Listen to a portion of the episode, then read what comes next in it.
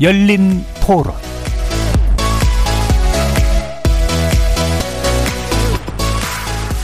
안녕하십니까. KBS 열린 토론 정준희입니다.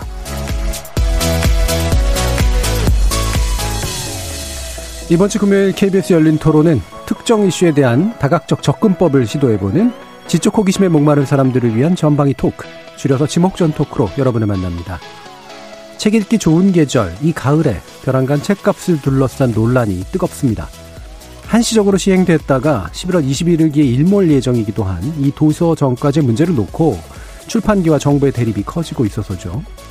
출혈적 가격 인하 경쟁으로 인한 문제를 막기 위해 도입한 제도지만 또 당연히 소비자의 불만은 커져갔습니다.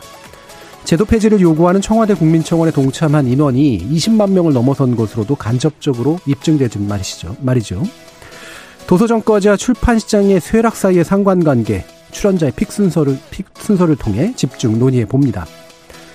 이어지는 제작진의 pick은 이른바 구하라법에 관련되어 있습니다.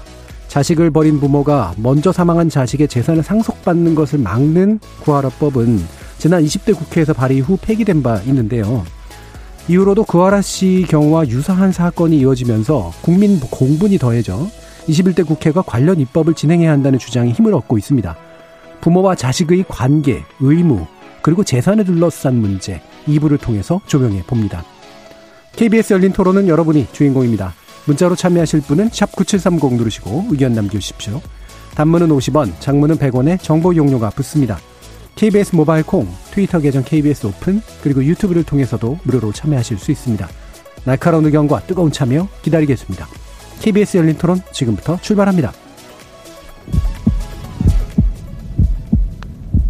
살아 있습니다. 토론이 살아 있습니다. 살아있는 토론, KBS 열린 토론. 토론은 라디오가 진짜입니다.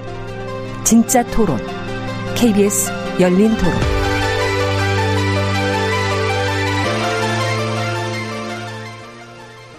자, 오늘 또 함께 해주시는 네 분 소개해 드리겠습니다. 문화비평가 이태광 경희대 교수 나오셨습니다. 네, 반갑습니다. 이태광입니다.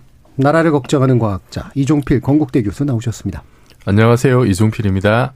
사람, 일상, 애정, 공감의 소설가 서유미 작가 나오셨습니다. 안녕하세요. 서유미입니다. 규정을 거부한다. 한국 여성 변호사의 손정혜 변호사 나오셨습니다. 안녕하세요. 손정혜입니다. 자, 이렇게 문화비평가, 물리학자, 법률 전문가, 소설가까지 각기 다른 전공, 개성을 가지신 이 네 분의 출연자와 함께 만들어가는 지적 호기심에 목마른 사람들을 위한 전방 토크, 줄여서 시목전 토크. 지금부터 출연자의 픽 시작해 보겠습니다. KBS 열린 토론. 지금 책 보면은 거의 뭐 한 만 한 팔천 원대 정도 되는 것 같더라고요. 자율적으로 가야 되겠죠. 좀 할인하든지. 뭐 아무래도 소비자 입장에서 금전적으로도 이득이 될 것이고 그러면 뭐 아무래도 좀 독서할 수 있는 국민들이 더 많아질 수도 있고 최종 소비를 하는 입장에서야 뭐 싸면 당연히 좋지만 그래도 정가는 있고 정가 자체가 없는 상태에서 흔들어 버리면 이제 출판 업계 자체가 완전히 다 가격 출혈 경쟁에 이제 빠져드는 거고 도서 자체는 정가가 있어야 된다라는 거죠. 할인 폭을 제한을 두는 거는 맞지 않는 것 같아요. 그리고 도서전과제가 폐지가 됐을 때 이제 동네 서점들이 좀 경영에 어려움을 겪을 수가 있거든요. 그래서 대형 서점과는 다른 동네 서점만의 그런 사업 분류나 뭐 이런 걸 좀 해놓고 법을 좀 다르게 적용을 해서 동네 서점들이 좀 살 수 있는 길을 터주는 게 그런 제도를 마련을 해야 되지 않는가 이런 생각이 듭니다. 도서 정가제가 있어야 한다고 생각합니다. 할인이라는 것에 많은 사람이 쫓다 보면 정작 그 책의 가치에 대해서는 생각하지 못하고 현물적인 가치로만 본다는 것이 조금 서글플 것 같습니다. 폐지하게 되면은 작가들 젊은 작가들은 현재도 어려운데 더 어려워지지 않겠나. 어차피 동네 책방은 이벤트를 하든지 여러 가지 머리를 써갖고 자구책을 만들어야지 책값을 뭐 올린다고 해서 가고 내린다고 안 가고 뭐 그런 건 아니라고 봐요. 자, 도서정가제 관련된 문제. 사실 뭐 한동안 계속 논란이 됐다가 또 사라졌다가 한 문제였는데 서유미 작가님께서 이 주제 선택해 주셨습니다. 이유 네. 말씀 주시죠. 어, 도서정가제 그 원래 목적이 출판사가 그 판매를 목적으로 도서를 발행했을 때 도서에 이제 정가를 표시하고 판매자는 그 표시된 가격대로 판매하도록 하는 제도거든요. 음.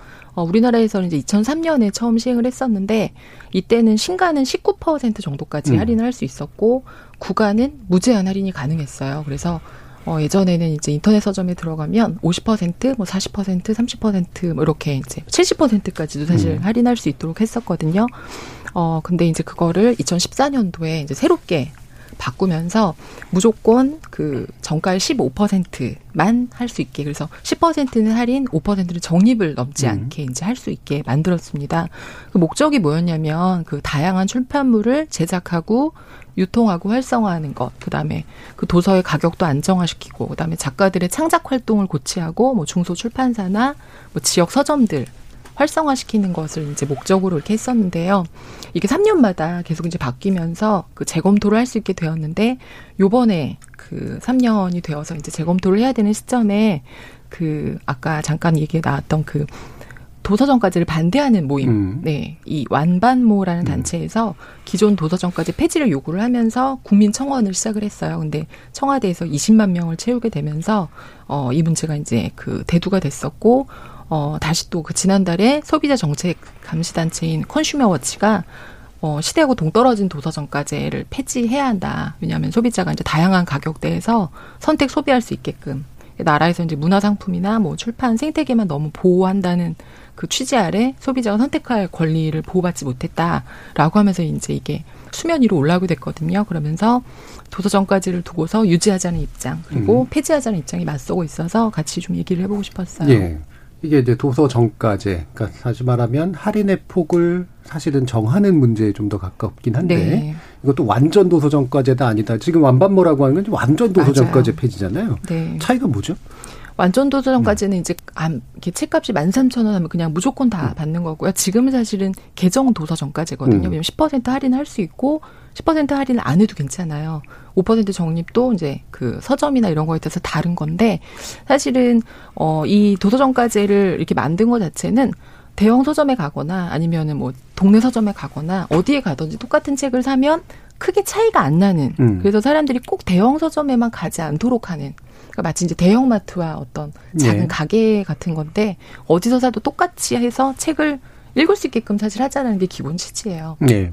그래서 이제 할인을 아예 없애는 그러니까 네. 허용하지 않는 거, 할인을 일부 허용하는 거 현재 제도죠. 네. 그리고 할인을 마음대로 허용하는 거. 음. 이제 이런 식으로 한 3단계 정도로 나눠 볼 수가 있는 거잖아요. 네. 지금 이제 정부 입장이 어떻길래 음, 이 어, 작가나든가 아니면 출판기하고 좀 대립이 생기고 있다 이렇게 얘기할 수 있을까요? 어, 원래는 그냥 그 2014년도에 개정했던 그 개정 도서 정가제를 계속 가는 취지였었는데 음. 또 최근 이제 그 청원이나 이런 것들이 나오면서 그 다시 이제 재검토가 되게끔 다시 음. 이제 수면 위로 올라오게 된 거죠. 근데 그 완반모에서 주장하는 게 사실 뭐냐면 어 책값이 이제 비싸니까 음 독서 인구가 감소한다. 그리고 어 평균 책값이 상승하고 있다. 음. 음, 이런 얘기를 했었고 그다음에 또 지역 서점 수가 오히려 감소한다. 음. 음, 책을 팔 때 뭐 마음대로 할인해서 팔지 못하니까 사람들이 안 가지 않느냐 이런 얘기를 이제 많이 했었어요. 그러면서 어 소비자를 위한다면 저렴한 공가 공 그 가격에 이제 책이 좀 공급될 수 있게 이걸 규제했으면 좋겠다라고 실제로 얘기를 했었고 어 이게 나오고 나서 어 대부분의 이제 그 아주 일반적인 소비자나 이제 독자분들이 많이 이제 청원에 참여를 하셨는데 실제로 이제 작가나 뭐 서점이나 출판사 같은 이제 실제 업계에 있는 분들은 좀 느끼는 게 좀 많이 달랐던 게 어 실제로 지역 서점 수는 이제 2015년에 한 97곳 네. 정도였다가 2017년 19년 이렇게 오면서 지금은 551곳 정도로 늘어났거든요. 그래서 어 이게 그 지역 서점의 감소하고는 좀 상관이 없고 독서 인구도 사실은 독서 인구는 사실 꾸준하게 줄고 음. 있어요. 도서 정가제와 상관없이. 근데 어 실제로는 좀 소설의 판매율 같은 경우 특히 한국 소설은 3년 동안 계속 꾸준하게 좀 늘고 있어요. 음. 그래서 어 이쪽에 그 직접 그 책을 만들거나 하시는 분들은 차라리 어 이거는 이제 수치상으로는 조금 맞지 않고 차라리 책값 자체를 아예 전체적으로 내리는 음. 것을 주장하는 게 좀 더 솔직하지 않을까라고 음. 생각을 하고 있어요. 예. 그래서 이 완반문 쪽에서 주장하는 그런 책값 상승이라든가 독서 인구 감소, 그다음에 지역 서점 감소가 도서정가제하고 연관성이 있다라고 하는 주장은 뭐 여러분들이 팩트 체크는 해주시는 것 같아요. 수치상으로는 맞- 안 맞는 것 같다라는 음. 그 얘기에 대해서는. 근데 이제 그 작가님이 지적해 주신 기저의 불만이 있는 거잖아요. 그렇죠. 싸게 사고 싶다는데 왜 네. 싸게 사는 걸 막느냐. 사실 이 부분에서 좀 출발을 해야 되는 것 같은데 이게 이제 소비자의 시선이라고 볼 수 있어요. 자, 가장 소비자의 시선에 가장 가까운 분이 누굴까요? 손정혜 저는 변호사님. 사실은 도서정가제의 기본 취지를 굉장히 네. 공감을 하는데 요즘에 이제 제 책은 제가 이제 항상 책을 어느 가격이랑 비교하냐면 영화 티켓 비용이랑 음. 이렇게 비교해서 어쨌든 창작물인데 이 한 권을 읽는데 내가 읽어서 유익한 시간만큼 창작자의 고통도 있고 영화도 마찬가지니까 약간 유사하지만 책이 조금 비싸지고는 있는 것 같긴 해요. 음. 영화도 동네마다 좀 티켓 비용이 다르긴 한데 거의 유사하거나 조금 더 비싸죠. 그래서 어, 기성 도서를 사는 데 대해서는 너무 비싸서 못 산다. 이게 퍼센테이지로도 책을 안 읽는 게 돈이 없어서가 아니라 책을 좋아하시는 분들은 어떻게든 읽죠. 특히 네. 중고로 사서라도 읽으니까. 근데 이제 뭐 여러 가지 요인으로 안 읽는 건데 아이들 책 중에 만화책 이런 게 있어요. 음. 100권짜리가 있어요.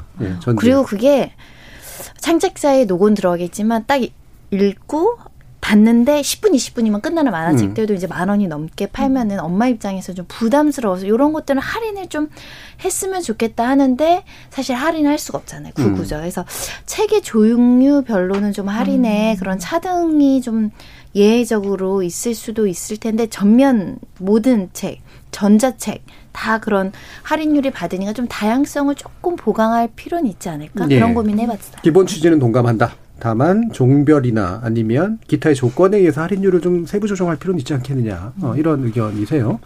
어, 문화비평가 이태강 교수님은 저자로서 또 소비자로서 또는 문화 산업을 바라보는 눈으로서 어떤 입장을 택하십니까? 일단 도서정가제 같은 경우는 어 우리나라 책이 비싸다고 그러지만 사실 외국에 비한다면 굉장히 싼 겁니다. 네. 굉장히 싸고 물론 이제 뭐 미국 같은 경우도 있죠. 근데 이제 미국도 이제 말씀드린 것처럼 종별로 좀 달라요. 가격이 많이 팔릴수록 가격이 싸지는 거고 그렇죠. 페이퍼백 많이 안. 팔리는 이제 그런 종류의 책 그러니까 가치는 있는데 내기는 내야 되는데 이제 조금 이제 시장에서 경쟁력이 없다 그러면 가격 올려서 내는 방식으로 그런 식으로 대응을 하고 있는데 그게 이제 저는 할인하고는 별로 관계가 없다고 봅니다. 그러니까 전반적으로 우리 도서 가격이 싸기 때문에 우리가 사실 뭐 옷 한 벌 사도 지금 한 4, 5만 원 쓰잖아요. 그러니까. 근데 책 한 권에 이제 사실은 말씀하신 것처럼 그 스- 책을 번역을 하든 쓰든 굉장히 많은 노력이 들어가는데 책이 4, 5만짜리 책이 별로 없잖아요. 우리나라에서 나오는 책 중에서는. 보통 한 2, 3만 원 정도에서 다 결정이 된다고 생각하고 또 싼 건 한 소설책 한 18,000원 정도 하죠. 만 삼천 원 정도. 훨씬 싸진 거예요. 예전보다 더 싸졌네. 그러니까. 그러니까 이제 그런 것들이 있기 때문에 어쨌든 저는 도서정가제 문제하고는 별 관계가 없는 것 같아요. 그러니까 그게 그 도서정가제는 왜 필요하냐 그러면 제 생각에서는 책을 싸게 사기 위해서 필요한 게 아니라 그러니까 그 치- 도서 할인이나 이런 것들을 이 저는 오히려 더 부정적으로 보는 이유가 동 그 이른바 독립 출판사뿐만 아니라 예. 동네 서점이죠. 동네 서점의 활성화에 저는 도서점까지 굉장히 큰 기여를 하고 있다 봐요. 음. 그리고 사라졌던 동네 서점이 일단 생겼고 우리 제 동네도 하나 생겼어요. 음. 동네 서점이 예전에는 우리 동네는 서점이 있을 수 없는 곳이거든요. 근데 서점이 하나 생겼어요.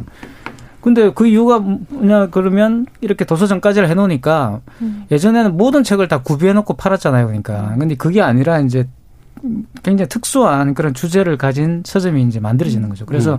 이 서점은 철학 전문 서점이에요. 그러니까 아주 희한하죠. 그 철학 잡지만 팔아요. 아니면 뭐 잡지만 파는 서점이 있다든가.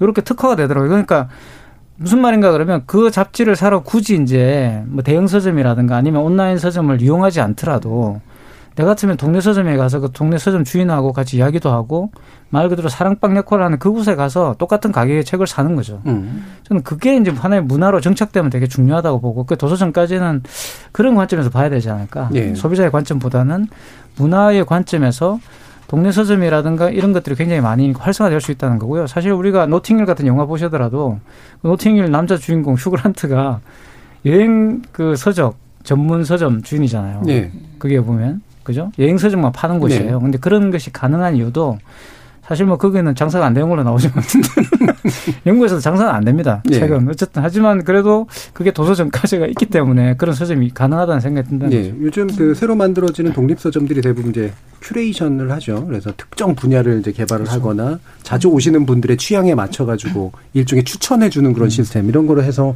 좀 많이 좀 이제 늘어난 그런 측면들도 분명히 있는 것 같은데 그래서 핵심 취지는 싸게 사자 말자의 취지가 아니라 그런 이제 독립 서점들의 생존 가능성을 높이자. 그리고 그게 다양성, 생태계 다양성에 도움이 된다. 자, 이런 말씀이셨고요. 이종배 교수님은 저희들 가운데 패널 가운데 아마 가장 많은 책을 내신 분에 속하지 않는가 싶은데 어떻습니까? 예, 어, 이게 참 저자의 입장이기도 하고. 부인하지 않으시죠? 예, 뭐 한. 많이 한 쓰시지 않으셨어요? 저는 단독은 그렇게 많이 안 썼습니다. 저는 아홉 건, 열 건? 예. 네, 공저까지 하면 스무 건까지 맞네, 조금 안 되는 것. 같고, 예.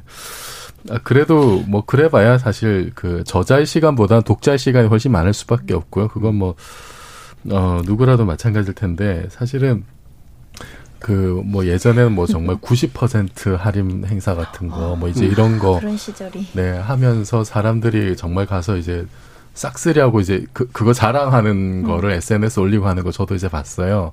보면서 그냥 일단 독자로서는 부럽죠. 야, 저러, 저렇게 싸게 음. 살수 있다니 저렇게 많은 책을 부러우면서 다른 한편으로는 그냥 무서운 거예요. 이거 이러다가 그냥 모든 게 다 붕괴되는 거 아닐까라는 음. 생각이 이제 드는 거죠. 그 제가 사실 그 그냥 이래저래 이제 출판하시는 분들 만나보면은 출판 시장이 작년보다 30% 줄었어요. 그 얘기를 제가 한 15년째 듣고 있거든요. 예, 그, 여전히 그게 이제 현실인 것 같고, 특히 이제 그 1인 출판 하시는 분들, 1인 출판 내지는 이제 뭐 플러스 알파에서 영세하게 하시는 분들은 그 가장 심하게 사실은 그 이제 변화를 이렇게 온몸으로 받아들이는 분들이거든요. 근데 1인 출판이 이제 왜 중요하냐면은 이분들은 정말로 그 이제 게릴라식으로 뭔가 이렇게 기민하게 아주 그 힙한 주제들에 대해서도 이렇게 그 모험적인 시도들도 이제 잘할 수가 있고 그래서 다양성의 확보라는 면에서 굉장히 저는 이제 중요하다고 보는데 이제 이런 그 출판하시는 분들이 못 버티거든요. 음. 어, 이분들은 이분들의 생존을 담보하는 뭐 최후의 수단 비슷한 게 이제 도서 정가제라고 그렇게들 이제 말씀을 하세요. 예. 그래서 어 우리가 사실 독자의 입장에서 그냥 책을 싼 값에 많이 살 수 있으면 그 순간은 되게 행복한데 근데 결국 장기적으로 봤을 때 결국 이제 우리가 원하는 게 그 책을 그냥 값싸게 많이 쌓아두는 거는 의미가 없잖아요. 그렇게 많이 산 책을 내가 읽어서 좋은 책을 많이 읽어서 내 마음의 양식으로 삼는 게 이제 그게 궁극적인 목적이라면 그러면은 시중에 정말로 다양하고 가치 있는 책들이 조금씩이라도 다양하게 많이 퍼져 있는 게 결국은 이제 우리 전체에게 좋은 거 결국 나한테도 좋은 걸 테고 그거를 위해서라도 좀 도서정가제는 좀 유지가 돼야 되지 않느냐. 음. 생태계 보호 그런 측면에서. 그리고 저는 이렇게 책값이 뭐 90% 할인해서 10%로 나간다. 그러면은 이게 정말 창작하는 분들이 음. 그러니까 우리나라는 안 그래도 뭐 시장도 크지도 않은데 그러니까 책을 써서 전문적으로 책만 써서 먹고 사는 그게 안 되잖아요. 어, 그게 안 되거든요. 어 그래서 그러면은 정말 이제 창작 의 어떤 그 여러 가지 뭐 동기라든지 이런 것이 굉장히 좀 안 좋아지고 우리가 지금 뭐 BTS나 뭐 K-팝이나 한류 이야기를 하고 있는데 그러니까 우리가 문화 강국으로 도약하기 위해서는 문화 콘텐츠에 대한 값을 제대로 쳐줘야 되거든요. 우리 스스로가. 근데 우리 스스로가 우리의 콘텐츠에 대해서 이렇게 싸구려 취급하고 그러면은 그거를 누가 이거를 가치 있게 봐주겠냐는 거죠. 예. 그런 면에서도 저는 좀 그 도서 정가제가 앞으로 좀 더 강력 강력하게 유지가 되는 게 좋지 않을까 음. 좀 그렇게 생각합니다. 예. 근데 이제 전반적으로 보면 이제 결국은 이 부분을 깨줘야 되거든요. 아까 이제 말씀하셨던 이제 그 완판, 완반무라든가 이런 데들이 얘기하고 있는 수치는 틀린 것으로 많은, 많은 부분 확인이 되는데 이게 경제학적인 인간이라고 하는 건 개별적으로 자신에게 이제 가장 효율적인 어떤 가격이 제공이 됐을 때 이제 만족감을 느끼지 전체 시장을 보고 움직이지는 않는단 말이에요. 이기적인 인간이기 때문에. 그런데 과연 이제 말씀하시는 거는 장기적으로 보면 이게 결국은 생태계가 무너지는 꼴인데 그 길로 가는 걸 원하느냐라고 얘기를 하시면은 그게 틀린 말은 분명히 아니라고 생각이 드는데 개별의 어떤 소비자들이 가지고 있는 이 가격에 대한 불만, 뭔가 통제되고 있다는 것에 대한 불만, 이 부분을 어떻게 효과적으로 설득할 것이냐. 당신들이 그렇게 한다고 해서 실제로 매번 싸게 책을 사는 것도 아니고 그게 가능해지지 않는다라는 거를 이제 설득하거나 보여주는 것들이 좀 필요할 것 같거든요. 근데 이제 그런 설득들은 별로 좀 없고 최근에 나오고 있는 것들을 보면 너무 도덕적인 이제 언명들이 좀 있는 것 같아요. 그러니까 막 이건 상품이 아니라 문화입니다. 그다음에 뭐 뭔가 그 고귀한 것입니다. 근데 이런 것들이 이제 개별 소비자들한테는 사- 선뜻 이렇게 다가가진 않는 그런 측면들이 분명히 있단 말이죠. 이걸 어떻게 좀 돌파해야 될까? 가장 좀 그런 부분이 이제 구분되는 게 신간과 구간에 있어서 올해부터 뭐 2열 상품에서 옷도 세일을 하고 음. 시간이 지나면 영화도 시간이 지남으로 인해서 같은 창작이지만 콘텐츠 가격이 내려가잖아요. 그런 면에 있어서 이 다양성이 보장이 안 되니까 좀 인류 편파적, 그러니까 일률적이다. 뭐든가 일률적이다. 문화의 다양성이라든가 뭐 신인 작가들이라든가 지역 생태계를 보장하는 음. 취지는 좋은데 그걸 보장함 면서도 소비자의 다양한 욕구를 충족할 수 있는 예외가 안 만들어져 있는 거죠. 예, 융통성. 예, 예. 그런 부분을 그분들이 이제 반대 의견으로 개진하고 있는 것으로 보여서 음. 좀 적절하게지만 14년, 16년, 17년 동안 거의 변화 없이 이렇게 이 제도를 고수하고 있잖아요. 예. 그래서 일부 변화의 시도는 한번 해볼 수 있다. 왜냐하면 요즘에는 전자책도 너무 많이 보고요. 책을 아예 읽어주는 컨텐츠로 책을 읽으시는 분들도 굉장히 음. 많거든요. 음. 그러다 보니까 다양성에 대한 변화가 없으면 도서 정가제로 인해서 소비층을 줄일, 줄여가는, 실제로 도서 인구가 줄고 있잖아요. 뭐 컨텐츠나 뭐 유튜브라든가 다른 컨텐츠로 그 지식을 흡수하는 층도 있겠지만은 도서정가제가 조금 탄력성과 융통성이 떨어져서 그렇게 좀 쉽게 소비자들이 가지 않는 측면들도 한번 고민할 시점은 됐다. 예. 음. 좀그 경제학적으로 그러면 보면 이게 사실 여기서 오해되는 것들이 이런 게 있죠. 우리가 경쟁이 굉장히 원활해지고 그 다음에 효율성을 찾아가다 보면 적절한 양산되는 어떤 상품들이 가격이 계속 다운됨으로 소비자한테 후생을 준다. 이게 이제 일반적인 경제학적 가정인데 이게 이제 가능한 경우는 사실은 완전 경쟁 시장에서 공급자들이 그것을 효율적으로 할 수 있게 되는 건데 책이라는 시장은 사실은 책이라는 시장은 그걸 만들어내는 사람들이 엄청나게 다수인 그런 시장이잖아요. 그렇기 때문에 이른바 대량 생산을 하는 매뉴팩처러가 작가가 아닌 시장이란 말이죠. 음. 그러면 여기서 이제 가격 결정력을 주게 되면 누구한테 가느냐? 결국 유통업체한테 간다는 거죠. 그렇죠. 예. 그러니까 유통업체 몇몇 군데가 가격 결정을 주게 되면 결국엔 상당히 파괴적인 결과가 이어진다라고 하는 것이 분명히 나오거든요. 그러니까 일반 상품은 분명히 다른 상품이다라는 측면들이 있는데 이 부분이 이제 어떻게 설득될 것인가 문제인 것 같아요. 근데 사실 뭐 일반 상품이라더라도 예를 들어서 뭐 대형마트 들어와 가지고 할인 계속 해버리면 그러면은 동네 재래시장이나 동네 슈퍼 다 망하는 건 이거 뭐 불을 보도 뻔한 사실 현상이고 뭐 책 같은 경우에 뭐 방금 말씀하실 때 약간 좀 특수한 면이 있, 있습니다만 근본적으로 저는 이제 다르지 않다고 보거든요. 말씀하셨듯이 이제 지금은 또 이제 그 유통 업체라든지 아니면 대형 서점이 굉장히 큰 영향력을 발휘하고 있어서 뭐 제가 뭐 최근에 만난 한 그 편집자분도 이제 좀 영세하게 이제 책을 내시는 분인데 그러니까 이름 없고 영세한 그 출판사 같은 경우에는 그 대형 서점에서 굉장히 값을 후려쳐서 이제 납품을 받거든요. 네. 그러니까 이제 보이지 않는 값질 같은 게 이제 여전히 있는 거죠, 사실은.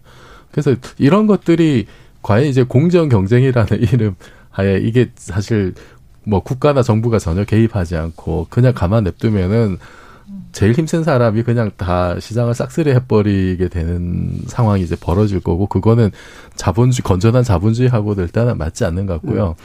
근데 그 이태강 교수님 말씀하셨듯이 여전히 그 우리나라 책값이 비싸냐면은 이제 다른 나라에 비해서 비싼 편은 아닌 걸로 이제 저도 알고 있고 이게 그래서 좀 딜레마긴 해요, 사실은. 그런데 그러면 이제 책값을 인할 요인이 없느냐 하면은 또 그렇지도 않은 게 이제 조금 이제 들여다보면 예를 들어서 이제 띠지 같은 거, 그 굳이 만들어야 될까? 이제 이런 생각이 있고, 그리고 그 이제 출판하시는 분들도 대체로 이제 그 동의하시는 분이 너무 이제 책을 좀 화려하게 좀 만든다. 어, 그때 그분들의 이제 항변은 있어요. 그러지 않으면 이제 독자들의 선택을 받지 못한다. 내지는 뭐 서점 매대에 이쁘게 이렇게 올라가지 못한다라는 현실적인 고충도 말씀을 하십니다만 그런 요소들 때문에 이제 뭐 띠지도 넣어야 되고 표지도 양장으로 예쁘게 해야 되고 그다음 내지 들어가는 것도 뭐 뭐 뭐뭐 돌가루라 그래 하여튼 비싼 좀 더 돈이 들어가서 이렇게 뽀샤시한 어떤 뭐 종이를 써야 되고 그런 게 사실은 또 가격 상승 요인으로 들어간다고 이제 하더라고요. 음. 근데 그런 것들을 좀 줄이고 오히려 그 좀 이제 내시 내시를 좀 다지는 좀 더 이렇게 그 뭐 책의 내용에 좀 더 이렇게 그 투자를 할 수 있는 길로 간다면은 그러면은 뭐 좀 가격이 이렇게 좀 그 지금보다도 이렇게 하, 그 조금은 저렴하게 하면서도 책의 그 전반적인 질을 좀 높일 수 있는 길도 음. 있지 않을까 싶긴 합니다. 음. 제 생각은요. 그러니까 완반모 분들이 어떤 분들인가 생각을 음. 해봐야 돼요. 이분들은 책을 안 읽은 안, 읽, 안 읽는 분들은 아니죠. 그러니까 실구매자들이라고 저는 생각을 하고요. 그러니까 이분들 입장에서는 가격이 이제 좀 내려가는 것이 어차피 그분들이 산다 이거죠. 그러니까 음. 제가 볼 때는 신간이 나오면 특히 인문사회학 같은 경우는 한 200에서 300명 정도가 한 일주일 내로 다 사요. 그 다음부터는 판매되는 속도가 확 떨어지거든요. 베스트셀러가 아닌 이상 베스트셀러면은 뭐 계속 올라가지만 어 베스트셀러는 사실 또 뭐 그런 분야하고 또 상관이 없는 것 같아요. 유명한 사람이 책을 내면 일단 팔리는 거니까 그건 책하고는 별 관계가 없고 책의 quality를 보고 접근하시는 분들은 대부분 한 2, 300명 정도. 예전에는 3,000명이었거든요. 그렇죠. 근데 그래서 한 1, 2주만에 3,000보 쫙 나옵니다. 그러니까 괜찮은 문서 같은. 근데 지금 한 2, 300 정도로 떨어졌고 그래서 굉장히 많이 떨어져. 이분들이 내가 볼 때는 약간 절박한 이제 목소리를 내고 있는 걸 수도 있어요. 그러니까 우리가 결국은 생태계인데 우리가 지금 책을 못 사겠다. 뭐 음. 이런 걸 수도 있고.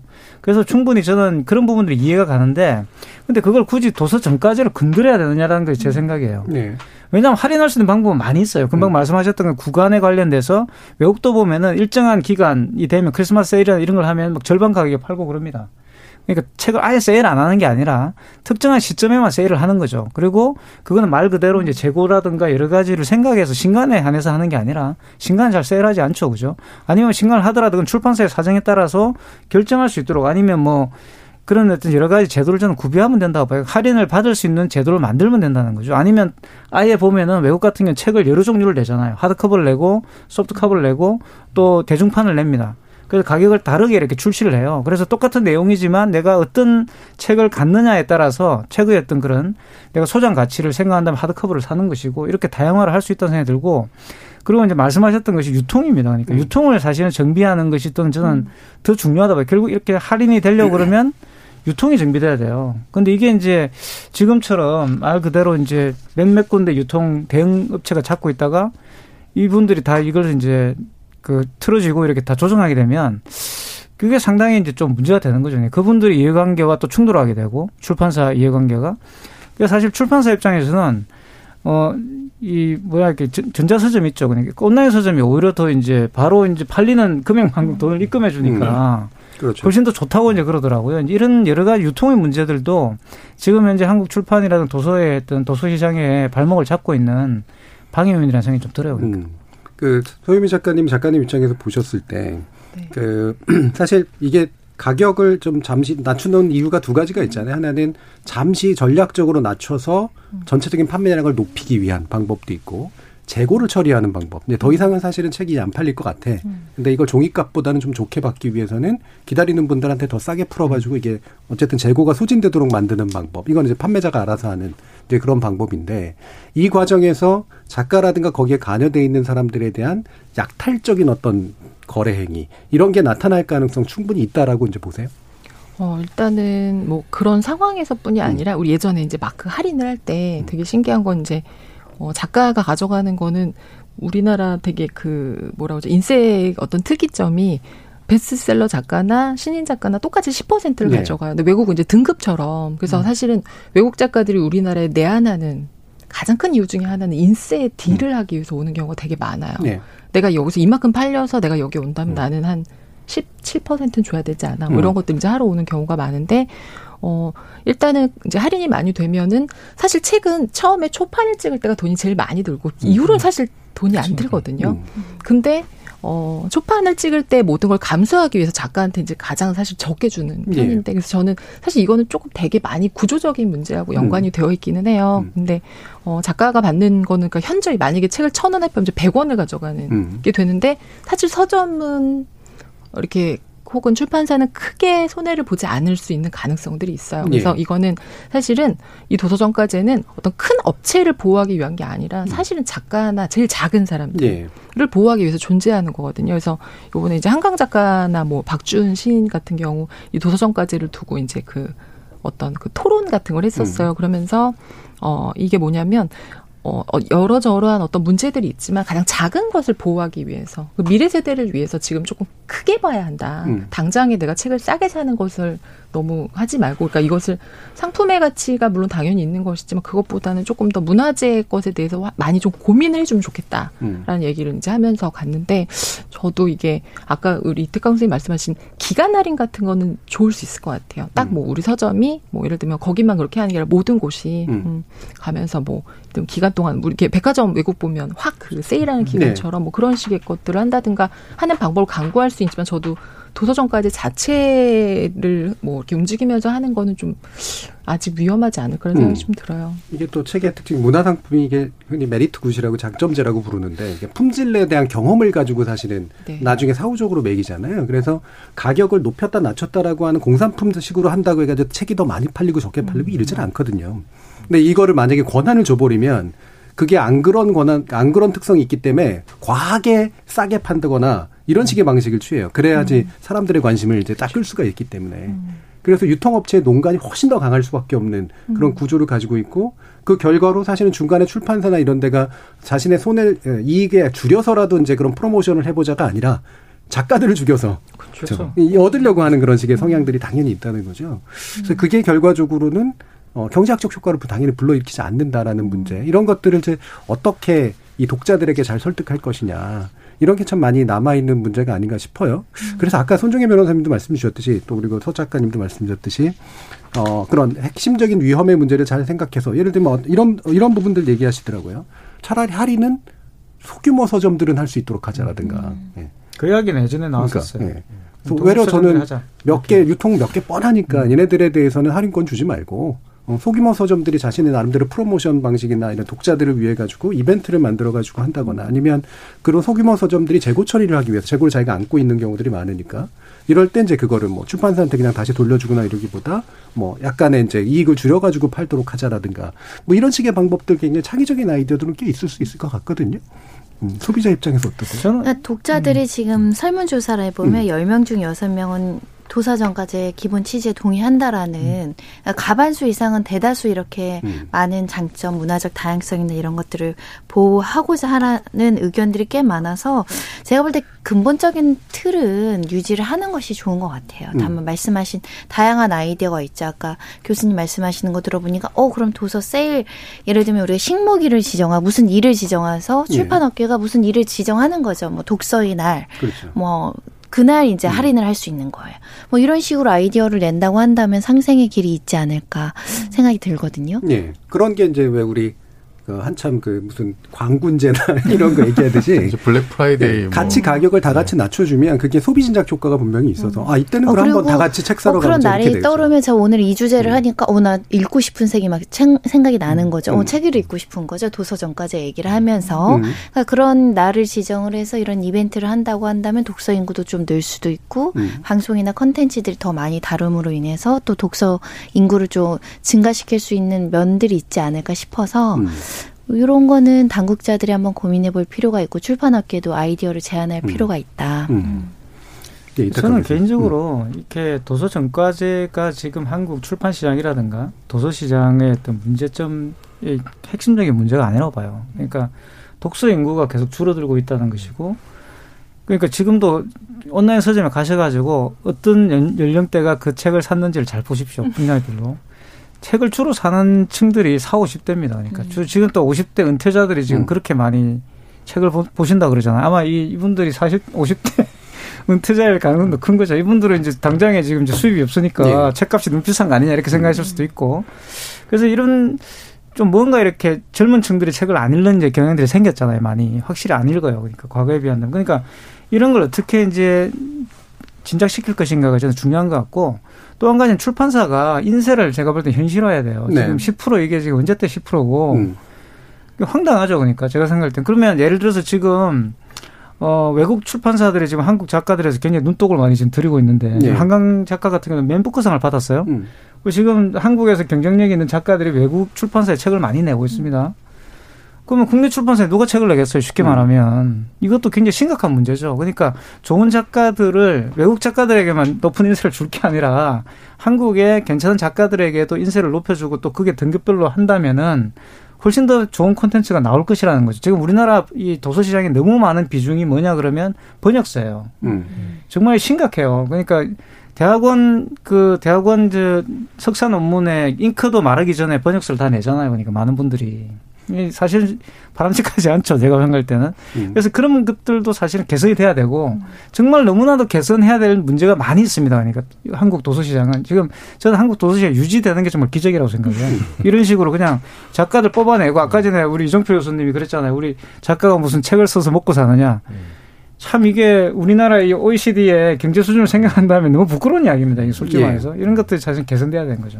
그러니까 전반적으로 핵심의 문제는 유통. 그 거대 유통을 할 수밖에 몇 개의 것. 그 다음에 사실 우리 눈에 안 보이는 도매업자들 사실 있잖아요. 음. 뭐 자세하게 길게 얘기는 안 하겠습니다만.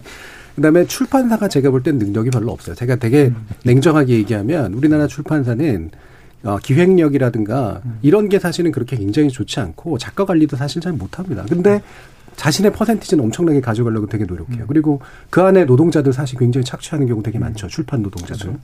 근데 이 과정에서 이게 단지 작가의 관점에서만 얘기하는 건 아니지만 서유미 작가님이 보시기에 네. 예, 이게 어, 대중들과 어떻게 교감을 하는 것이 저는 이제 작가를 보호하는 게 제일 중요한 문제라는 생각은 물론 드는데 창작 역량이라는 측면에서 네. 어떻게 교감하고 어떤 말씀을 또 하시고 싶으신가요?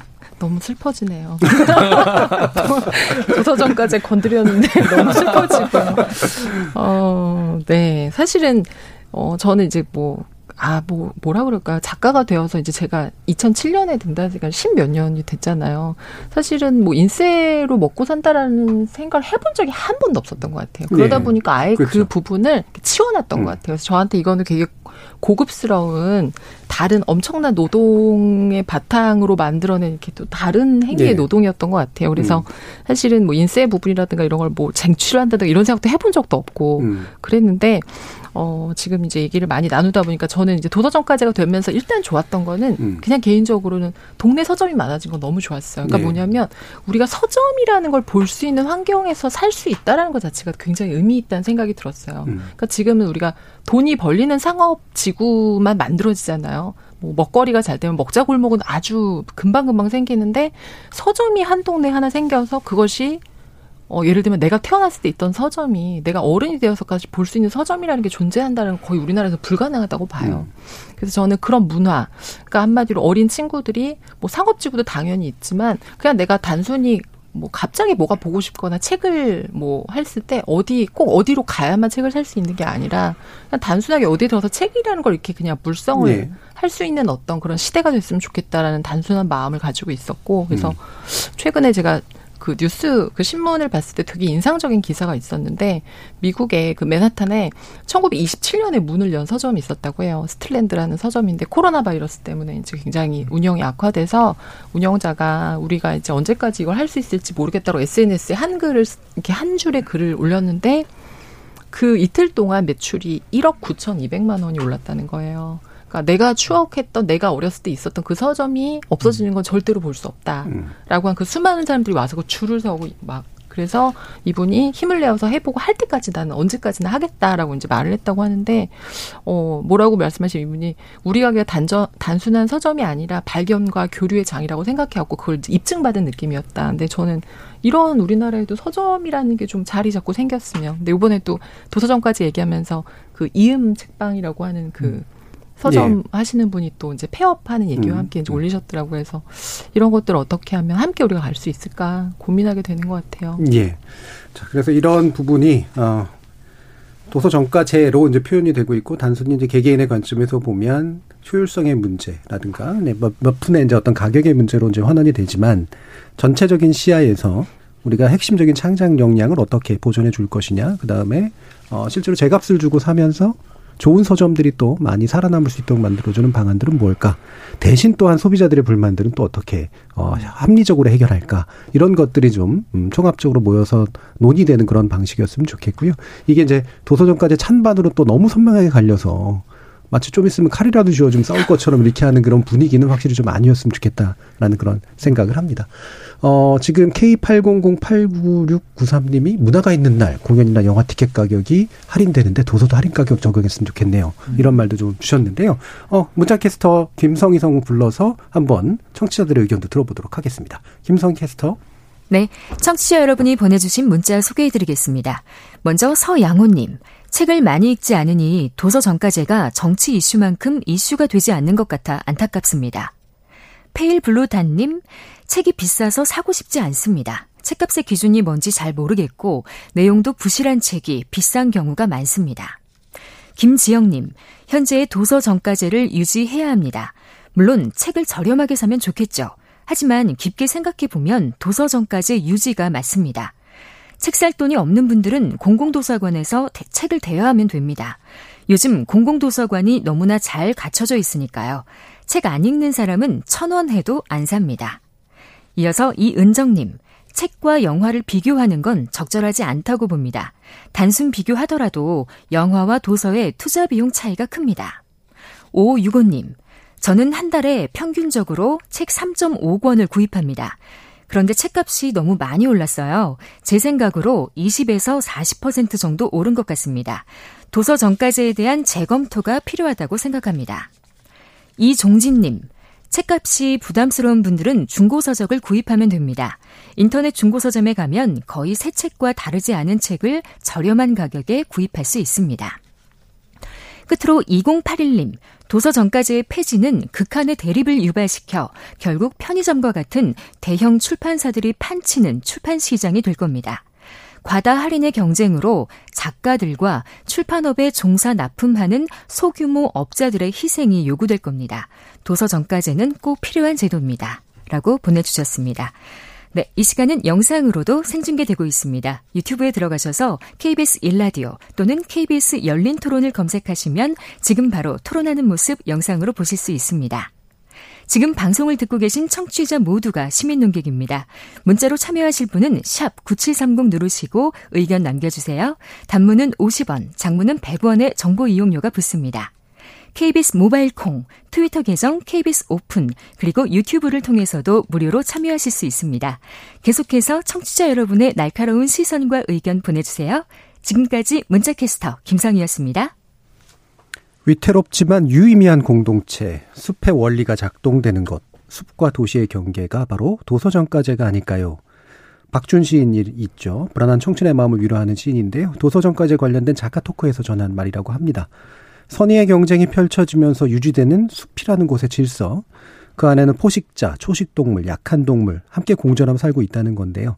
경쟁이 선이 되는 시대, 책이 우리에게 건네는 질문은 무엇이고, 과연 또한 선한 경쟁이란 어떤 건지 고민의 여지가 큰 것 같습니다.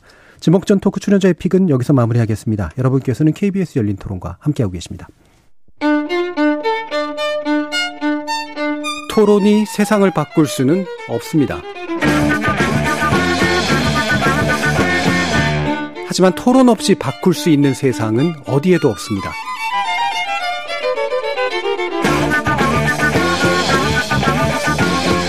세상의 선한 변화를 갈망하는 당신. 정답이 아니라 질문의 힘을 믿는 당신. 우리 KBS 열린 토론에서 만납시다.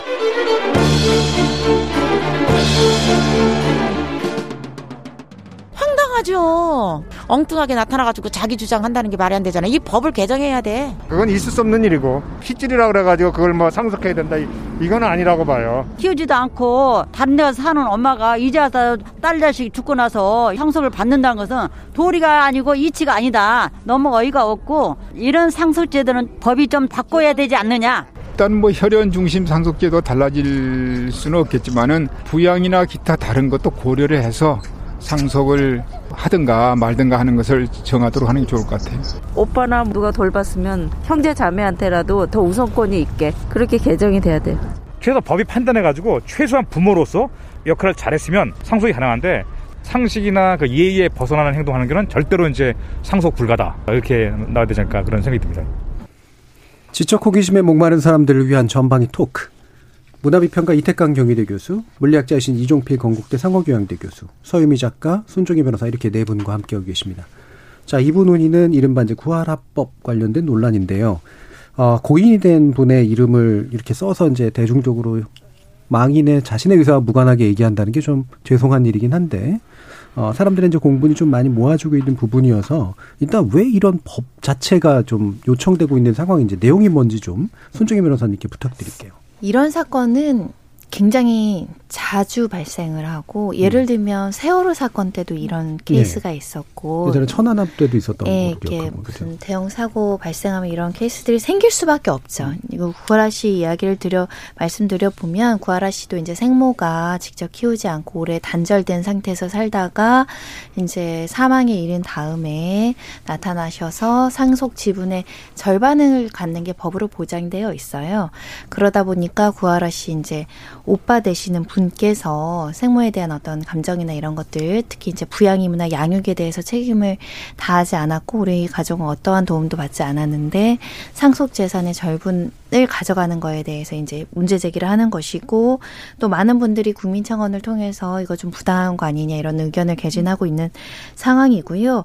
관련된 법은 올랐다 폐기됐다 올랐다 폐기됐다 토론됐다 예. 폐기했다 이런 식인데 지금도 여러 국회의원이 이제 어 법안을 낸 상태예요. 그러니까 핵심적인 내용은 민법에 보시면 상속 결격 사유가 있어요. 음. 혈연 관계 자식이지만 부모이지만 당신은 상속권이 없어. 이렇게 규정한 내용 들이 일단은 살인하는 경우 뭐 어머니 살해하거나 자식 살해하는 경우는 당연히 받을 수가 없고 그리고 다쳐서 사망에 이르게 하는 경우도 마찬가지고 치사도 마찬가지고 특히 유언장을 사기로 위조하게 하거나 강박해서 유언에 대해서 어떤 범죄를 저지르는 음. 경우나 어, 이 유언장을 이제 위조 변조하는 경우들이 있어요. 이런 경우에는 상속을 받지 못한다 이렇게 되어 있는데 요거 이해는 어떠한 나쁜 엄마, 나쁜 아빠, 나쁜 자식이라고 하더라도 상속권이 주어지는 거죠. 음. 그러다 보니까 이걸 어떻게 개정을 하겠다라고 나오냐면 여기에 추가해서 직계 존속 비수, 그러니까 아빠, 엄마, 자식이 부양의 의무를 현저하게 게을리하는 경우에도 결격 사유를 주자 넣어야 된다 이런 지금 어 대안이 나와 있는 것이고 대안이 나와 있지만 반대 여론도 만만치 않고 음. 헌법재판소에서도 이렇게 할 수밖에 없다라는 취지 합헌으로 결정을 내려서 개정까지 이를지 좀 지켜봐야 되는 상황이죠. 예. 그 현행 민법은 결국은 뭐 여러 가지 결격 사유가 있긴 있지만 죽음에 이르게 했거나 죽음 죽음을 유발했거나 이런 사람을 일단 유언에 제하고 대해서 방해하거나 그렇죠. 위조하거나 예. 그러니까 유언이 사실 위조 가능성이 있기 때문에 사실 저는 그 부분 두 가지는 충분한 합리성을 가지고 있는 조항이라는 생각이 드는데 여기에 이제 바로 이제 부양 의무라고 하는 걸 넣었을 때 이게 아 법리에 맞 도록 이제 구성되는 그런 법이냐 이제 이게 이제 핵심이 되는 거잖아요. 법리에 안 맞진 않은데 문제는 입증이 난만하다는 거예요. 음. 예를 들면 양육과 부양 의무를 성실하게 했다. 예를 들면 지금은 친모에 대한 문제지만 자식을 얘기를 들어볼게요. 우리 다섯에 어르신 두 명이 있어요. 부모님이. 근데 이 자식이 장남이어서 혼자서 20년을 돌봤어요? 예. 방금 약간 방금 예, 자식은 자녀, 감정이- 자녀, 자녀. 장남 아들이 이제 한 예. 10년, 20년 부양을 했어요. 그러면은 이제 상속이 개시되면 손정혜 너 막내딸 너 맨날 회에 다니고 니일 바쁘다고 부모 하나도 부양 안 하고 와서 보지도 않고 너는 그런 부양 의무를 현저히 게을리했기 예. 때문에 상속 결격이야. 그럼 또 막내딸 할 말 굉장히 많겠죠. 내가 자주는 못 왔지만 심신으로 엄마 아빠한테 뭐 전화도 자주 하고 돈은 못 보냈지만 음. 그러니까 이게 부양 의무를 게을리했다는 것이 주관적 상대작이라는 거죠. 네. 그거를 그런 문제가 있어요. 입증하기가 어렵고 따라서 쓸데없이 소가 남발할 것이다. 분쟁이 네. 남발하고 가족 간의 혈투가 더 많아질 수 음. 있다는 거죠. 그러면서 이제 사회적으로 부, 부적, 부적당한 어떤 일들이 외려 더 많아질 것이다. 실제로 음. 이 자녀를 양육을 못하는 경우를 보면 이혼 이후에 아예 원천적으로 생모를 아는 게 안 좋으니까 넌 나타나지 마. 그래서 사실 못 나타나고 아이를 위해서 단절돼서 그리움을 가지고 사시는 생모들도 많아요. 생모도 네, 마찬가지지만 또는 생부가 양육비를 보내주고 싶지만 극도의 어떤 경제적인 공분 때문에 나타나지 못하고 보살피지 못한 경우도 있어요. 근데 이런 경우에도 상속권을 배제하는 것은 또 옳은 것이냐. 음. 그런 문제들이 너무 다양한 가족사들이 있기 때문에 이것을 일률적으로 부양 의무는 어디까지 해야 최선이냐. 뭐 예를 어떤 사람들은 나를 좋은 하- 학교를 보내줘야 부양 의무를 잘하고 양육 비를 잘한 거라고 생각하지만 먹고 살게만은 해줬잖아. 이렇게 하다 보면 이게 참 이렇게 법으로 규정하기가 좀 추상적이다. 예. 자, 그래서 이 부분이 우리가 정의에 대한 감각을 누구나 다 가지고 있는데 그 감각 측면에서 보면은 당연히 산속받으면 안 되지라고 이제 누구나 분노하게 되는데 법의 문제로 들어가면 그 정의에 대한 감각과는 굉장히 좀 어, 똑같이 매치되기는 어려운 그런 되게 미묘한 상황들이 이렇게 펼쳐지기 때문에 생기는 문제인 것 같아요. 다른 분들은 어떻게 보세요? 이탁경 교수님 같은 경우? 사실 이게 음. 말씀하신 것처럼 이제 유언장을 작성하고 음. 이제 그와 관련돼서 이제 어 상속을 이제 하는 뭐 가장 바람직한 방법이죠. 그러니까 개인적인 문제라는 거예요. 그러니까 제가 볼땐 법원의 입장도 그럴 까 예. 그렇죠. 그러니까 이게 그 상속하는 문제라는 게 이제 개인적 문제인데 이것까지 법이 이제 나서 가지고 어 이걸 좌지우지를 하게 되면 말 그대로 이제 더 많은 이제 분쟁도 촉발하게 되겠지만 음. 기본적 헌법 정신에는 잘 안 맞잖아요. 그러니까 음. 법이 나와서 상속 이 사람은 상속을 해도 되고 안 해도 되고 이걸 결정하는 것은 약간 제가 볼 때는 어, 안 맞죠. 그러니까 상식적으로는 이제 법적인 관점에서도 그렇고 상식적으로 저는 안 맞다고 봐요. 근데 이게 왜 이제 어, 수면 위로 떠오르느냐 그러면 이제 구하라 씨 같은 고 구하라 씨 같은 게 또 그렇지만 최근에 또 이제 한 사건이 또 있었지 않습니까? 예. 한 이제 분이 일찍 돌아가셨는데 음. 이분은 뭐 유언장을 작성하고 이런 이제 그 여지가 없었던 거죠. 그런데 갑자기 생모가 나타나셔가지고 어 자기가 이제 상속권을 주장하는 이런 일이 있었잖아요. 그러니까 이거 같은 경우는 도덕적 문제인데 여기까지 그럼 생모 입장에서 주장을 할 수 있다고 저는 생각해요. 와가지고 음. 그러면 그와 관련돼서 그런 것들은 조정을 해야 되는 거죠. 그 내, 과정 내에서 조정을 하든지 근데 안 그런 조정이 처음부터 아예 이루어지지 않고 그냥 그대로 법원으로 가버리는 음. 이런 방식들이 과연 이제 바람직한 사회인가라는 질문을 저는 던져볼 수 있다고 봅니다. 그래서 이게 어 해결책이 있느냐 사실 법을 제정해서 저는 해결할 수 있는 문제는 아닌 것 같고 예. 어, 이와 관련된 어떤 전반적인 가족에 대한 어떤 그런 입장이라든가 이런 게 좀 바뀌어야 된다 봐요. 왜냐하면 사실 외국 사례 같은 경우도 이렇게 문학 작품을 읽어보시면 유언장을 작성하지 않고 갑자기 이제 해외에서 돌아가신다든가 그러면 친척을 찾다 찾다 찾다 갑자기 저 먼 친척이 네. 자기한테 조카한테 상속하고 이런 경우가 있거든요. 음. 자기는 전혀 예상하지 않았는데 갑자기 그에게 상속이 이루어진다든가 음. 이런 경우가 있어요, 사실은. 그러니까 그 경우도 물론 이제 변호사 찾아와 가지고 뭐 절차를 밟아서 상속을 하는데 그러니까 이런 것들도 사실은 지금 현재 몇 가지 사건이 불거져서 그렇지 제가 볼 때는 이 상속의 문제 같은 경우는 법을 제정해서 해결하기보다 이런 문제는 그냥 도덕적으로 음. 어, 해결해야 되는 문제라고 봅니다. 도덕적으로 뭐 그런 분들을 어, 비난할 수는 있겠지만 네. 이게 뭐 법적으로 와가지고 상속권 자체를 법이 좌지우지한다 이런 것들은 사실 조금 음. 저는 너무 과한 것 같아요. 그 문학 작품 얘기 마침 하셔서 그러니까 저도 서양 작품들 막 얘기해 보면 상속 재산권 이 얘기가 사실은 굉장히 많이 나오잖아요. 그렇죠. 근데 얘네한테 이게 되게 중요한 문제인가 보다. 근데 제 주변에는 그 뭐 상속이라는 문제를 현실로 느끼시는 거예요. 분들이 거의 없어서. 예. 이거 판타지인가? 뭐 이제 이런 생각도 좀 하고 이제 그러는데. 예. 우리나라는 예. 상속 소송이 늘어날 수밖에 없는 게 예. 유언에 대한 문화가 그렇죠. 잘 없어서 예. 사실은 상담 오셔요. 우리 아버님 재산 사후의 생각도 하는 거죠. 근데 유언장 쓰시라는 말이 여기까지 안 나오는 거죠. 우리나라 음. 문화가 그러다 보니까 상속 소송이 꽤 늘었고 상속 소송 하다 보면 가족 간에 감정 싸움 굉장히 많고요. 10년, 20년, 30년 전에 부모님이 주신 돈까지 다 찾아내고 증인 음. 세워야 되고 그게 얼마나 힘든 일이에요, 사실은. 예. 그래서 상속 소송을 막으려면 유언을 적극적으로 활용해야 되는데 음. 어르신들도 유언을 안 하는데 이 케이스에 어, 사람은 20대잖아요. 20대인데 갑자기 돌아가신 거죠. 그래서 상속 재산이 이제 본인 전세금까지 한 1억 5천만 원 있었는데 대부분 이제 친모, 한테 가고 심지어는 의붓 어머니가 있어서 음. 의붓 어머니가 모든 생활비 뭐 부양 양육 심지어는 돌아가기 전까지 병원비 치료비까지 다 관리를 해왔으니 얼마나 형평이 안 맞아요. 음. 아무것도 안 한 생모가 전부 가져가고 이 의붓 어머니는 온심을 다해서 양육과 병원 입원 치료 뒷바라지 했는데 오히려 굉장히 법적으로는 보호를 못하다 보니까 그러니까 이에 대한 문제도 좀 남아 있기는 네. 해요. 제가 이제 판타지 문제를 얘기한 게 우리가 근대적으로 민법 체계가 만들어지는 것과 그다음에 실제로 넘겨줄 만한 재산들이 존재했던 경험이라고 하는 게 불일치한 음. 거기라서 이제는 분명히 문제가 될 거란 말이에요. 많은 분들이 나름의 개인적 재산들을 가지게 됐고 상속권에 관련된 문제들이 이제 자꾸 나서는데 말씀처럼 유언 문화라든가 이런 계약의 문화라든가 이런 것들이 안 존재하기 때문에 생기는 여러 가지 충돌들 어떻게 볼 것이냐. 게다가 이제 도덕관념하고도 굉장히 좀 위배되는 문제들 어떻게 해결할 것이냐 사실 이런 문제인 것 같아요. 이정표 교수님. 네, 저는 그 여전히 우리나라가 이제 혈연 중심으로만 이렇게 좀 강력하게 결속이 돼 음. 있어서 좀 그거도 이제는 좀 많이 바뀌어야 되지 않을까. 음.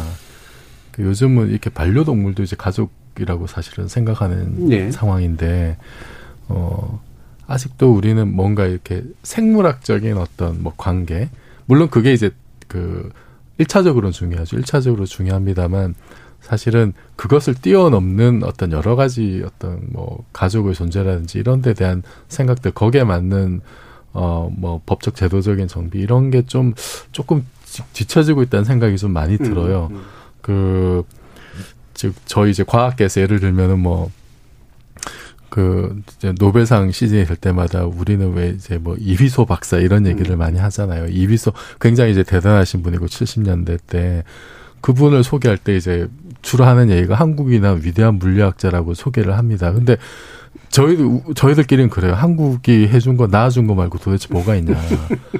실제로 그분은 이제 미국에서 예. 그 고등교육하고 이렇게 다 뭐 이름도 이제 벤자민 리고 이제 그러니까 사실은 그런 풍토가 여전히 이제 우리한테 좀 남아 있는 것 같아요. 음. 그러니까 지금 이제 그 이뭐 뭐 구하라 사건 이런 경우도 사실 그거잖아요. 나아준 거 말고는 한 일이 없는 케이스 인데 단지 내가 그 생물학적인 부모라는 이유로 뭔가 나중에 뭔가를 좀 하려고 하는. 근데 이게 조금 넓게 보면은 우리가 이제 지금 우리나라가 좀 부끄럽게도 이제 해외 입양을 가장 많이 보낸 나라 중에 하나잖아요. 지금은 아니지만. 예, 지금은 뭐 얼마 전까지 이제 그래 그랬었는데 그러면은 그렇게 이제 해외 입양 간 사람 예를 들어서 뭐 어느 나라에 가서 장관을 한다라든지 뭐 딴 나라 선진국 가서 굉장히 사회 지도층이 됐다든지 하면은 거기에 가가지고 아 역시 위대한 한국이 뭐 DNA가 뛰어나더니 뭐 이런 식으로 숟가락 얻는 경우들이 있어요. 네.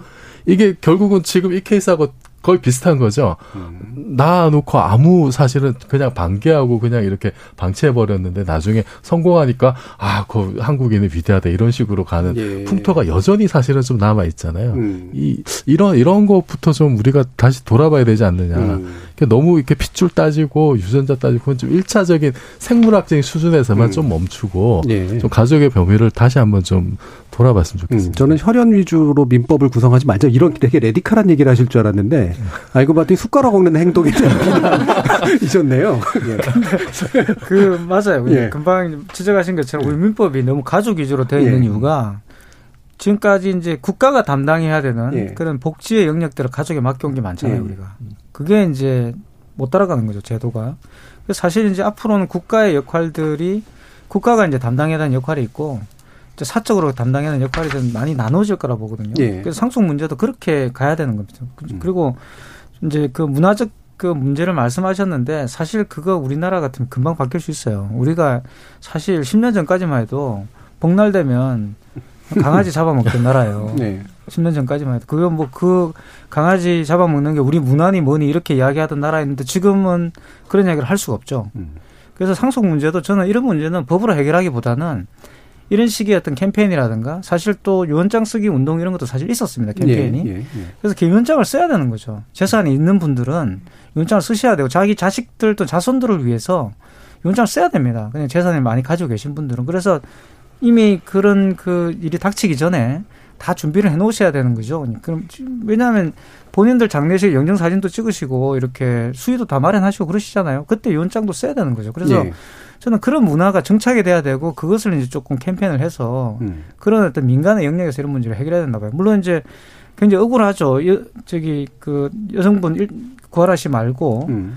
그 29살 그 일찍 돌아가신 그 안타까운 분 같은 경우도 그 생모가 너무 하시잖아요. 오셔가지고 예. 심지어는 그 간호하신 분이 그러니까 그, 계모. 그, 예, 그 자녀의 그 카드를 사용한 내역까지 청구해가지고 받아가고 이런 게 있었는데 이런 것들은 정말 참 좀 화가 납니다. 하지만 이분의 참 어떡하겠어요. 그렇다고 해서 이분이 범죄자는 아니니까 어떻게 보면. 그, 요거 하나 확인해 주죠, 송 변호사님. 그러니까 우리는 유언을 명확하게 이렇게 써서 상속에 대한 어떤 의사를 남기면 그대로 집행이 되나요? 아니면 원래 자동 어떤 배분이라든가 이런 제도들 있잖아요. 어, 유언은 음. 이제 엄격하게 종류가 있어요. 절차에 맞게 유언만 하시면 유언 집행은 그대로 됩니다. 음. 거기 하자만 없으면. 하자만 없으면. 예, 뭐 대부분 이제 변호사 사무실 가서 공증받고 하시다 보니까 하자는 없지만 무효의가 아닌 이상은 유언은 그대로 집행이 돼요. 음. 다만 이제 유류본이라고 해서 또 일부 말씀드린 그런 생모나 생부가 2분의 1, 3분의 1, 5분의 1, 6분의 1 이렇게 가져갈 수 있는 제도는 있지만 그래도 유언은 효력이 있죠. 예. 그러니까 이를테면 나는 얘한테만 다 주겠어라고 해도 혈연 관계가 있는 사람들이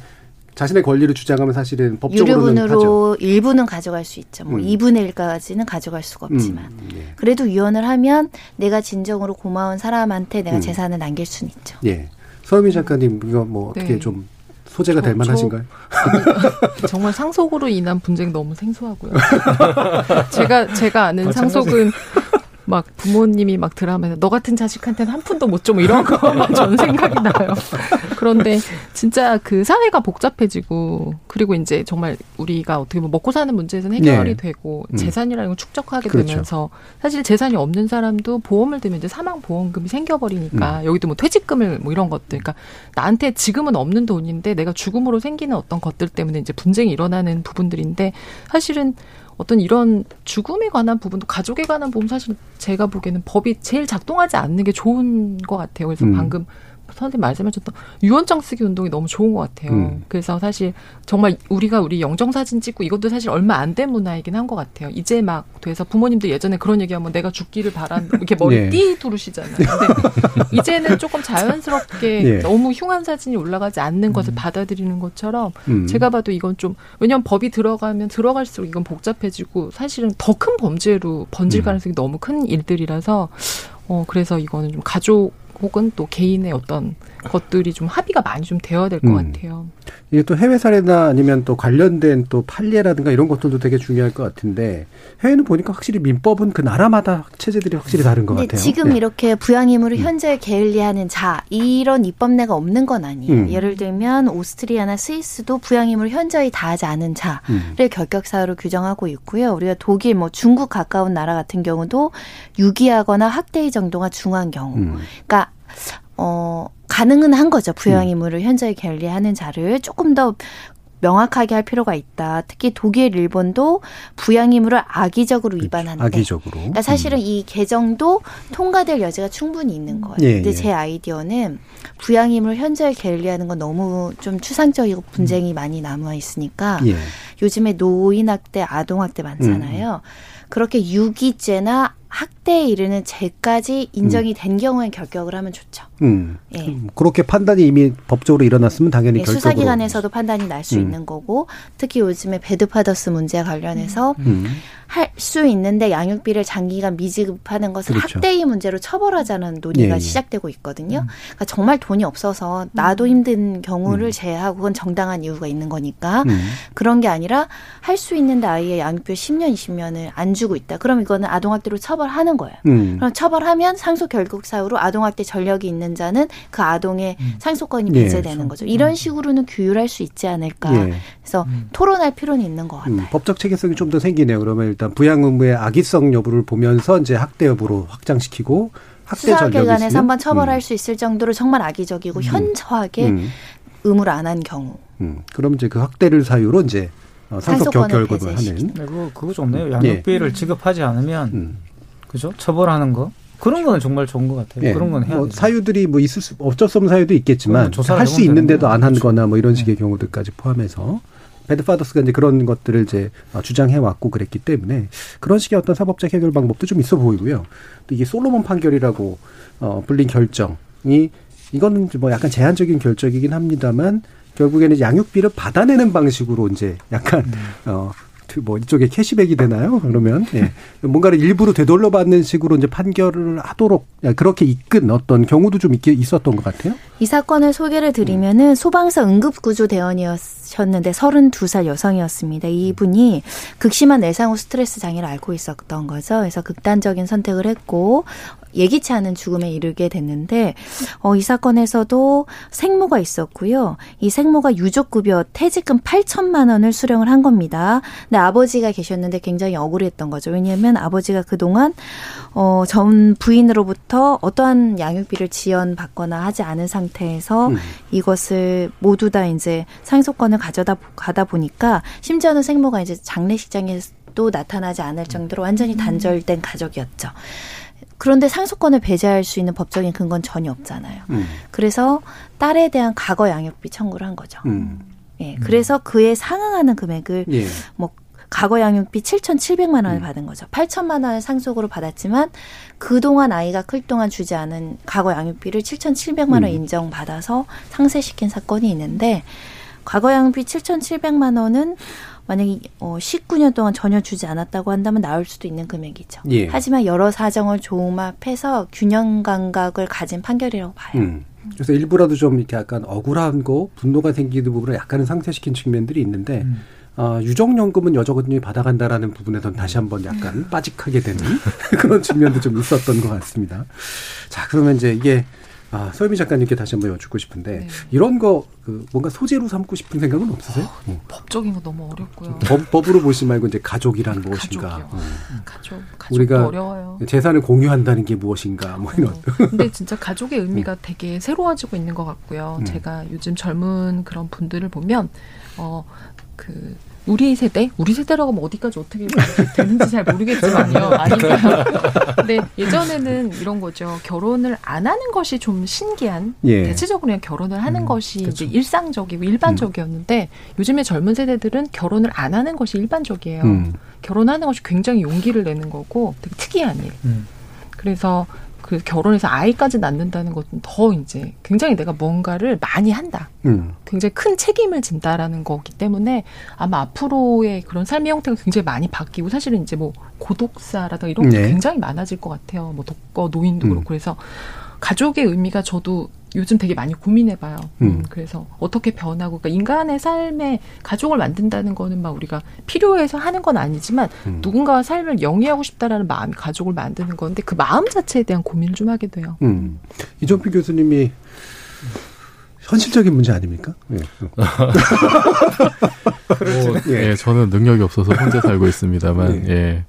그, 저는 그, 이제 그 구하라 씨 오빠 음. 되시는 분이 이렇게 인터뷰한 내용 보니까, 그 이제 생모에 대해서 그, 이제 생모 때문에 이제 구하라 씨의 가슴에 큰 상처가 남았다. 그리고 이제 그 생활고 때문에 이렇게 뭐 친척 집에도 살다가 굉장히 이제 어렵게 이렇게 해서 굉장히 또 다수성간 성공한 케이스인데 그게 정말 뭐 구하라 씨도 그 오빠한테 큰 그 정말 그 지울 수 없는 상처가 된 것 같은데 저는 그거 보면서 아 이런 경우에 좀 우리 사회나 국가가 나서 가지고 좀 그렇게 이제 돌봄이 필요한 그런 그 어린이들 뭐 이런 이런 걸 좀 이렇게 좀 보호할 수 있는 그런 게 좀 확대됐으면 어땠을까 생각이 들어요. 음. 그럼 나중에 이제 그 뭐 정당한 그러니까 뭐 어떤 이유로 뭐 이렇게 그 부양의 의무를 하지 않은 사람들한테는 나중에 뭐 국가가 어떻게 뭘 한다라든지 그것만 나중에 한다 하더라도 일단은 좀 이렇게 그 양육이 필요하고 도움의 손길 뭐 부모만큼은 아니겠습니다만 좀 우리 사회가 좀 더 이제 이런 그 도움이 필요한 부분들을 좀 더 커버하면 어떨까? 그게 완전히 치유는 안 되더라도 좀 그게 저는 그냥 어떤 아이를 키우고 하는 것이 그냥 개개인 가정의 문제가 이제 아닌 거라는 인식을 예. 좀 많이 가졌으면 어떨까 싶습니다. 음, 이거 뭐 상속이나 유언의 문제로 접근하는 것도 있지만 결국은 네. 음, 방치됐던 아이들의 문제를 네. 환기시키는 것으로 오히려 받아들이신 것 같아요. 음. 예. 마지막으로 이태경 교수님. 저는 이제 음. 지금 팬데믹 때문에 쑥 들어가 버렸지만 사실 우리는 지금 가족 걱정할 때가 아니죠. 인구가 지금 줄고 있기 때문에 음. 인류를 인류를 걱정해야 됩니다. 음. 지금 급격하게 줄고 있잖아요. 지금 사실 학교도 지금 굉장히 많이 폐쇄됐고 이제 그런 문제가 있기 때문에 어 결국 이제 법제 또 당연히 이제 이런 그 인구 변화와 더불어서 정비를 해야 되는 것이고 당연히 가족의 가치관들도 음. 지금 급속하게 바뀌고 있기 네, 때문에 네. 그게 맞춰서 우리들의 가치관들도 좀 바꿔야 되는 겁니다. 음, 그런 때가 된 거 아니냐. 그런 것 때문에 이런 문제들이 계속 불거져 나오는 것 예. 같아요. 가족이 가족 역할을 못하게 된 거죠. 그렇죠. 익숙한 것들에 대한 모든 재사고가 필요한 예, 그런 시점인 것 같습니다. 아, KBS 열린 토론 격주 금요일로 만나는 지, 지목, 지적 호기심에 목마른 사람들을 위한 전방위 토크. 오늘 순서는 여기까지 하겠습니다. 같이 해주신 이태강 교수님, 이종필 교수님, 서유미 작가님, 손중임 변호사님 네 분 모두 수고하셨습니다. 감사합니다. 감사합니다. 저는 다음 주 월요일 저녁 7시 20분에 다시 찾아뵙겠습니다. 지금까지 KBS 열린 토론 정준이었습니다.